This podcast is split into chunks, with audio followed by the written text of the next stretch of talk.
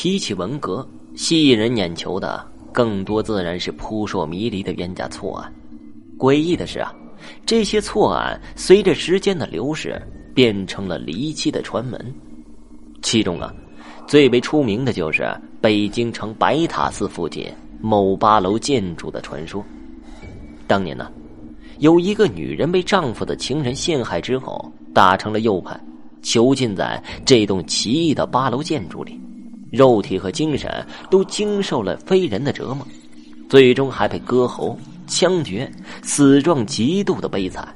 之后啊，该楼每逢遇害日都通体发黑，光照不亮，更有啊女人的哭喊声。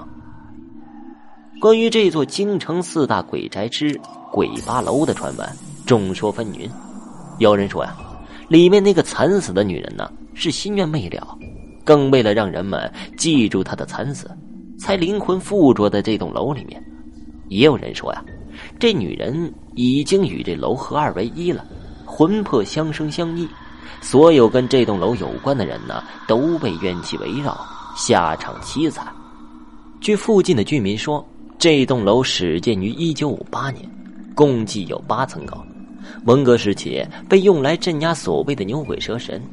许多人当时被关押在此，折磨致死，上吊的上吊，跳楼的跳楼，之后还频发了诡异事件，这才被人们称为“鬼八楼”。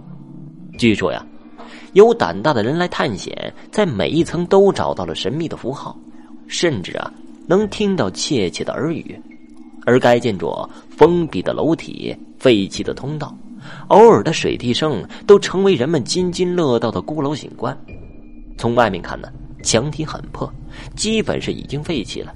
整栋楼是封闭式的，让人不禁联想：这里面到底有什么样的诡异之处，需要与人隔绝呢？